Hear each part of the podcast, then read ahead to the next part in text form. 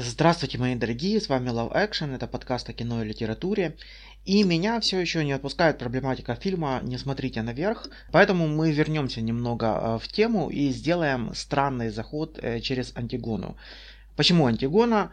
Э, потому что это пример гражданского неповиновения государству и потому что Антигона утверждает ценности, которые стоят выше жизни, без которых жизнь не стоит того. И мне кажется, в условиях ценностей голой биологической жизни, э, в условиях, когда общество выживает, важно вспомнить, ради чего мы выживаем. Э, напомню кратко сюжет Антигоны, хотя сама трагедия в аудиоформате очень небольшая и э, на ускоренной прослушке, наверное, занимает буквально минут 40. Э, два брата умирают в сражении за Фивы, один из них сражался за город, другой же был формально предателем и сражался на стороне вражеского войска. Э, поэтому царь запрещает его хоронить, э, пускай его сожрут птицы и собаки, что для грека было страшным проклятием, поскольку душа в, в таком случае не может упокоиться. Хотя вообще не такой уж он был и предатель. Братья просто не поделили трон. Они договорились царствовать по очереди, но когда пришла очередь другого, то первый решил не отдавать трон. То есть как бы он становился тираном. И правда здесь больше на стороне э, предателя. Э, но э, царь рассудил иначе, и вот сестра павшего Антигона не согласна с этим, и с этого начинается трагедия. Антигона приходит к сестре Исмене и просит помочь.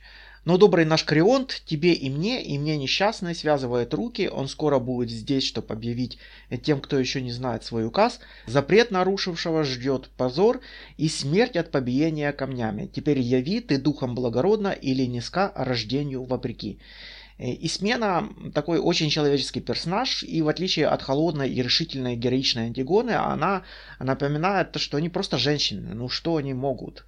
Опомнись, э, в женской родились мы доли, не нам с мужами враждовать сестра, им власть дана, мы в подданстве, хотя бы и в горшем словом оскорбил нас, вождь смири, смириться надо.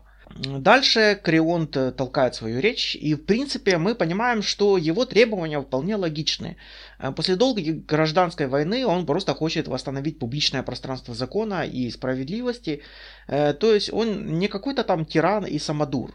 Но тут приходит страж и говорит, что вот кто-то тайно дерзнул совершить обряд, Крионт подозревает, что, стражу, что стража подкупили и угрожает им всякими карами, поэтому стражники организовывают засаду, э, может кто-то придет ночью. И это, кстати, самый непонятный и странный момент трагедии, потому что ночью действительно приходит Антигона и как бы хоронит тело во второй раз.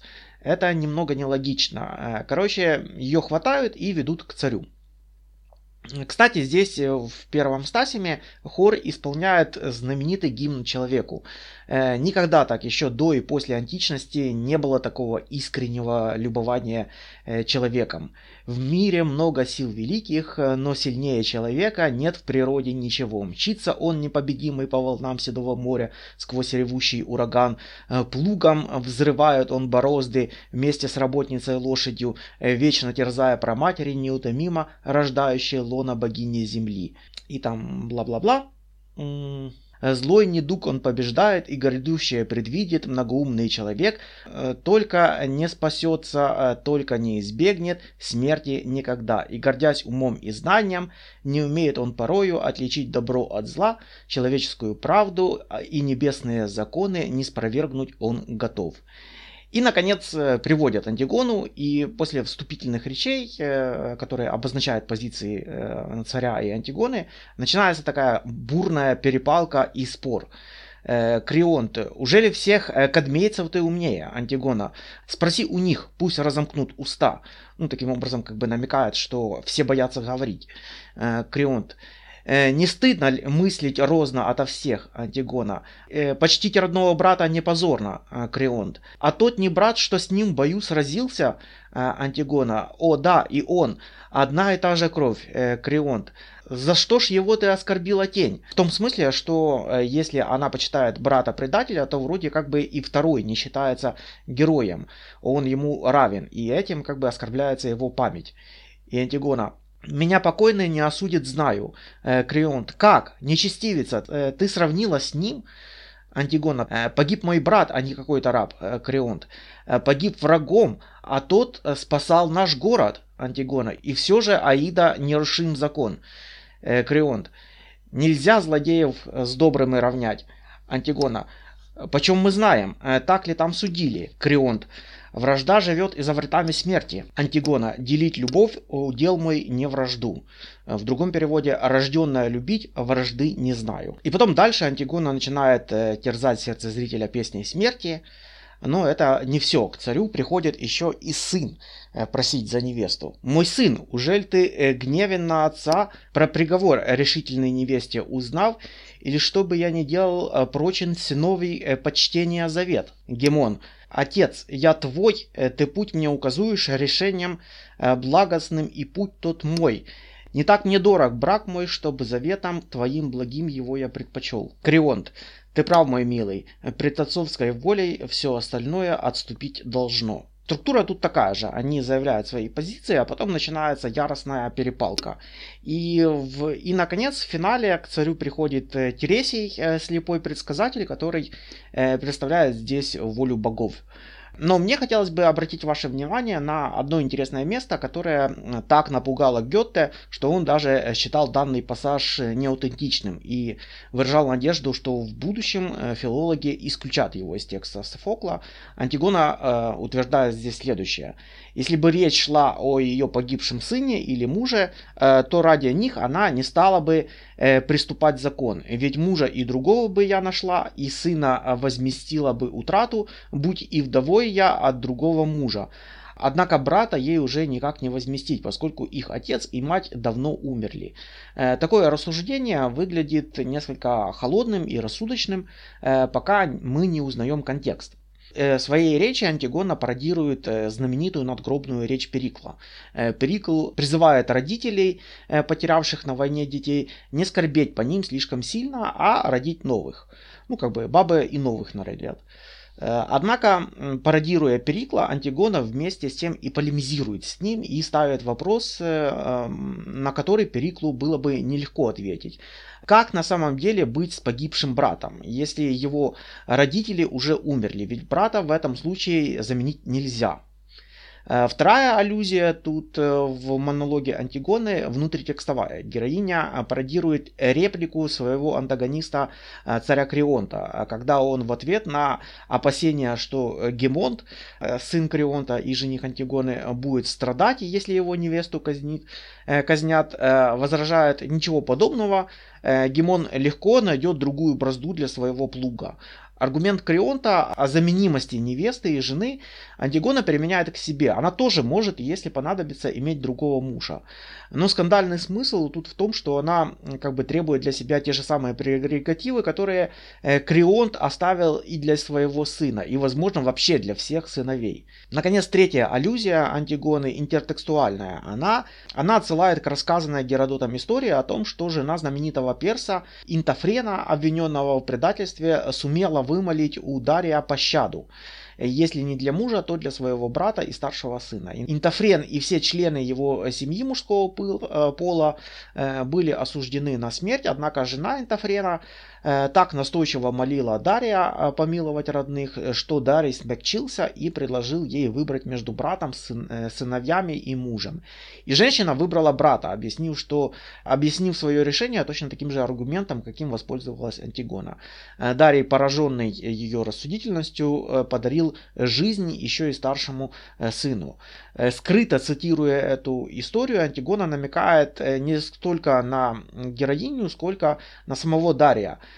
Э, милосердие которого, конечно же, резко контрастирует, контрастирует с безжалостностью э, Крионта. Антигона смещает внимание себя на Крионта, она подвергает его испытанию на милосердие, и Дарий, Дарий испытывает жалость, но Крионт остается холодным, он способен лишь на насилие, он не Дарий. Но вернемся к фильму. На первый взгляд, роль Антигоны тут выполняют ученые, которые противостоят коррумпированному государству и э, представляют этические ценности, стоящие выше законов человеческих. Они представляют законы естественные, законы природы и говорят о смерти, э, которой подчиняется все живое. Только смерть здесь необычная, а в результате катастрофы. Хотя э, все же смерть стопроцентная, то есть необходимая. Э, но что такое на самом деле эти законы? Э, закон это то, что должно быть в идеале, э, но в то же самое время он уже существует как закон. Закон смерти действует всегда. Это не предмет веры. Слова Антигоны ни сегодня, ни со вчера, но вечно он живет и никто не знает, откуда он появился. Ну, то есть этот закон вечен, но в то же самое время закон это то, что должно исполниться. Э, то есть он еще не воплотился в жизнь. При этом закон воплощает в жизнь волю человека и то, что должно, волю божественную. Божественную не означает, что это закон, данный нам от Бога. Это его происхождение, как говорит Антигона, никто не знает. Антигона должна похоронить брата, и это норма, которую она не может не исполнить. Но что должно исполнить человечество по логике ученых? Э, по логике ученых человечество должно выжить. Выживание в фильме э, предлагает миллиардер в своем космическом корабле Ковчеге, который отправляется на поиски другой планеты земного типа. В своей речи к профессору Минди миллиардер и генеральный директор компании Баш говорит, э, что в его алгоритмах содержится 40 миллионов данных о решениях, принятых профессором с 1994 года. То есть он знает о профессоре Минди все. Минди считает себя идеалистом с мотивацией, обусловленной этическими убеждениями, но на самом деле за всем этим скрывается просто животный бег от боли к удовольствию. Таким образом, миллиардер уподобляет всех людей животным или алгоритмам, которые э, принимают решения на основе простого принципа боль, удовольствие. И смысл такой жизни это как бы выживание. Предлагая место на единственном ковчеге, он э, намекает на заменяемость э, не уникальных пассажиров. Более того, сама планета Земля в этом контексте становится заменяемой. Жизнь человечества можно продолжить на другой планете земного типа. Э, но почему профессор отказывается? Вспомним аргумент Атигоны. Э, смерть брата никак и никем не может быть э, компенсирована, так как отец и мать уже в Аиде и другого брата ей не дадут. Что делает сестру сестрой? Что должна делать сестра, чтобы быть сестрой? Она сестра лишь через брата, то есть в бытие через другого. И бытие сестрой настолько уникально, что не может быть компенсировано. Бытие отцом, мужем, другом профессору Минди не может быть компенсировано.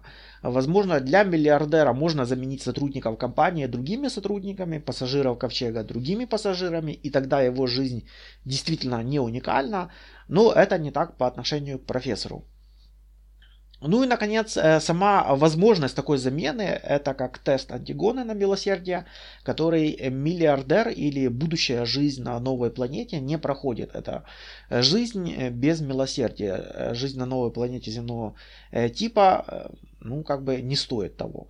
Но Антигона это античный пример, Э, несколько далекий от понимания для современного зрителя. Ну, хотя бы потому, что у Антигоны есть э, подземные боги, в которых э, современное общество уже давно не верит.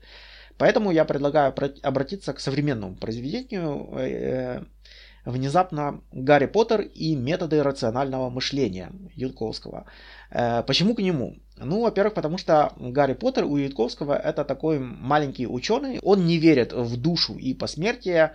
Эм, более того, в книге есть замечательный диалог между Дамблдором и Гарри, э, ведь э, главный мотив э, Дамблдора это именно душа. И тогда это попытка уговорить Гарри сражаться на стороне добра из уст Дамблдора звучит как пропаганда самоубийства и вербовка маленького шахида.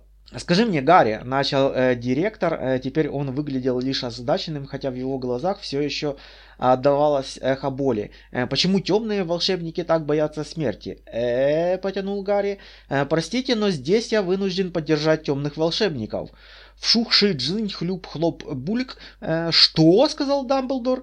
Смерть это плохо. Гарри отбросил мудрость ради ясности. Очень плохо, чрезвычайно плохо. Боязнь смерти это как боязнь огромного преогромного монстра с ядовитыми клыками.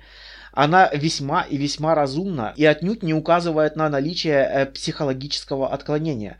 Директор вытаращился на Гарри, словно тот превратился в кошку. «Ладно», — продолжил Гарри, — «давайте зайдем с другой стороны. Вы хотите умереть?» Э, потому что если хотите, существует такая маголовская штука, как горячая линия по предотвращению самоубийств.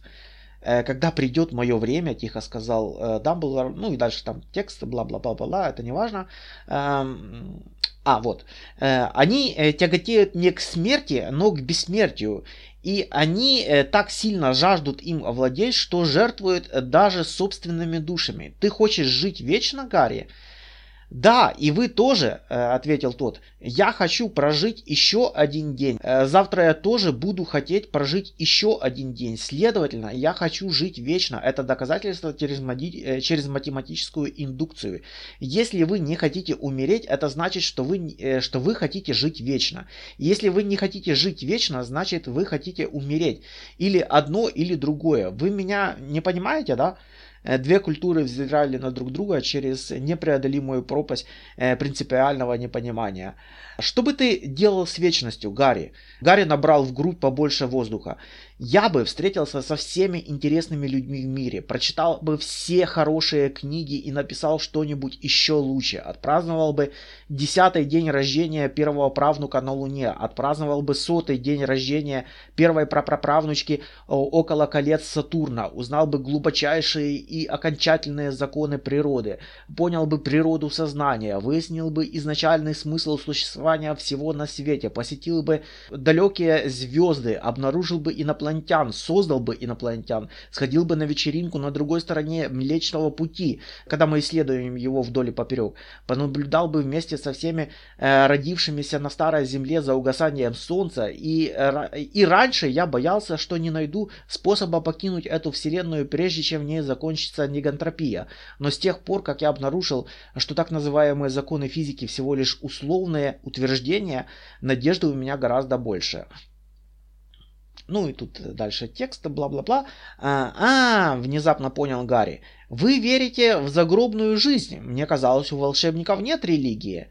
Чух-чух, бим-буп. Как ты можешь в нее не верить? С ошарашенным видом смотрел на него директор. Гарри, ты же волшебник. Ты видел призраков призраков, бесцветно повторил Гарри. Вы имеете в виду эти штуки вроде портретов, сохранившие воспоминания и, и черты характера без э, самосознания и жизни, э, которые э, из-за случайной вспышки магической энергии, э, сопровождающей насильственную смерть волшебников, впечатались в окружающую материю. Я слышал эту теорию, резко перебил директор, от людей, которые путают цинизм с мудростью и считают, будто э, смотреть на кого-то сверху вниз значит возвышать себя. Это одна из глупейших мыслей, э, которые я слышал за 110 лет. Да, призраки не, не учатся и не растут, потому что им здесь не место. Душам положено двигаться дальше, и у них э, не осталось жизни здесь. Э, хорошо, оставим в покое призраков. Как насчет вуали? Как насчет воскрешающего камня? Ну и дальше они э, приходят к тому, что вуаль и камень как бы тоже не доказательства. Гарри, голос старого волшебника окреп. Ты ступил на опасную тропу. Я не уверен, что правильно э, поступаю, говоря это, но я обязан тебя с нее столкнуть. Гарри, как мог Волан-де-Морт пережить смерть своего тела, если у него не было души?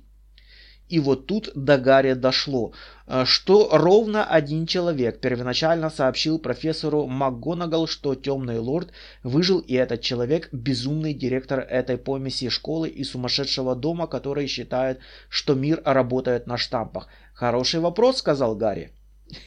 Э, как вы поняли, Гарри Ютковского такой э, разумный эгоист, его добро это наука, а зло это обычное невежество. То есть, если бы темный волшебник обладал э, полной картиной, он бы не натворил тех ошибок, которые привели его к неприятным последствиям. Ну, элементарно, если бы пожиратели смерти не верили бы в бред про грязнокровок, что, что благодаря им якобы из мира исчезнет магия, то э, и относились бы к ним более терпимо. Отсюда вполне логично попробовать убедить Драко Малфоя, подубедить Гарри, понимает, э, предоставить рациональное научное доказательство, что миф о грязнокровках это способ манипулировать темными инстинктами своих союзников в своих политических целях. Такая э, рациональная этика может запросто, конечно, увести в свои темные глубины. Э, что если на перевоспитание у вас нет времени и ресурсов? Или э, просто такие пожиратели смерти э, по каким-то своим неясным причинам упорствуют в своем, в своем зле и мешают делать вам мир лучше. Э, под сакраментальным сделать мир лучше, э, Гарри понимает э, конкретное бессмертие, то есть избавление от смерти всех живых существ. Ну или как минимум там лекарство от рака. Это немного напоминает философскую задачку в вагонетке. Когда вам нужно решить, стоит ли жизнь миллиона потенциальных излеченных от рака, кучки фанатиков. Что если просто убить всех плохих? Подобное пробовали сделать во время французской революции, составить список врагов прогресса и отсечь им все ниже шеи. Насколько Гарри помнил, тогда это не привело к желаемым результатам. Вероятно, стоит стряхнуть пыль с книг по истории, купленных отцом, и выяснить, где ошиблась французская революция. И легко ли это было исправить. Э, как вы понимаете, французская революция не ошиблась. И в финале э, Гарри все-таки режет головы своим противникам во благо светлого будущего. И тут я признаюсь, э, что мне несколько не понравился такой конец. Э, сперва Ютковский рисует, каким э, должен быть идеальный злодей, и его концепция действительно захватывает дух, но реализация немного меня разочаровала. Кроме того, мне не понравилась теория происхождения магии. Боже, она настолько избитая и банальная, что я просто уверен, что у автора был какой-то творческий ступор, и отчаявшись найти какой-то оригинальный ход, он просто записал первую попавшуюся идею с. Э, ну и условно вторая часть книги, э, когда начинается сюжет э, с военными играми, мне не очень зашла. Но вот само начало, когда Гарри только начинает знакомиться с миром волшебства, это просто гениально. Вы превратились в кошку, в маленькую кошку. Вы нарушили закон сохранения энергии. Это не какое-то условное правило. Энергия выражает с помощью квантового гамильтониана. И при нарушении закона сохранения теряется унитарность. Получается распространение сигналов быстрее скорости света. И кошки сложные. Человеческий разум просто не в состоянии представить себе всю кошачью анатомию и всю кошачью биохимию. Не говоря уже о неврологии. Как можно продолжать думать, используя мозг э, размером с кошачий? Профессор МакГонагал уже едва сдерживала улыбку. Магия? Э, магии для этого недостаточно. Для этого нужно быть богом. МакГонагал моргнула. Так меня еще никто не называл. Взгляд Гарри затуманился, его разум принялся посчитывать принесенный ущерб. Вся идея единообразия Вселенной э, с математическими обоснованными законами, э, все представление физики пошло коту, вернее кошке под хвост. Но почему, собственно, я вспомнил о Ютковском? Э, по сюжету с Гарри берут обещание не мир. Э, то есть, э, казалось бы, добрый герой настолько добр, что в состоянии уничтожить этот мир. И вроде это симптоматично. Никому не нравится современное состояние нашего мира, в котором мы живем. И архетипично. Даже христианство кончается апокалипсисом. Одним из его недостатков называют объем. А, но, честно говоря, мне наоборот не хватало. И хотелось как бы продолжения. Так что, на мой вкус, это замечательная книга и гениальный фанфик. Ну а на сегодня все. С вас лайки и подписка. И встретимся ровно через неделю.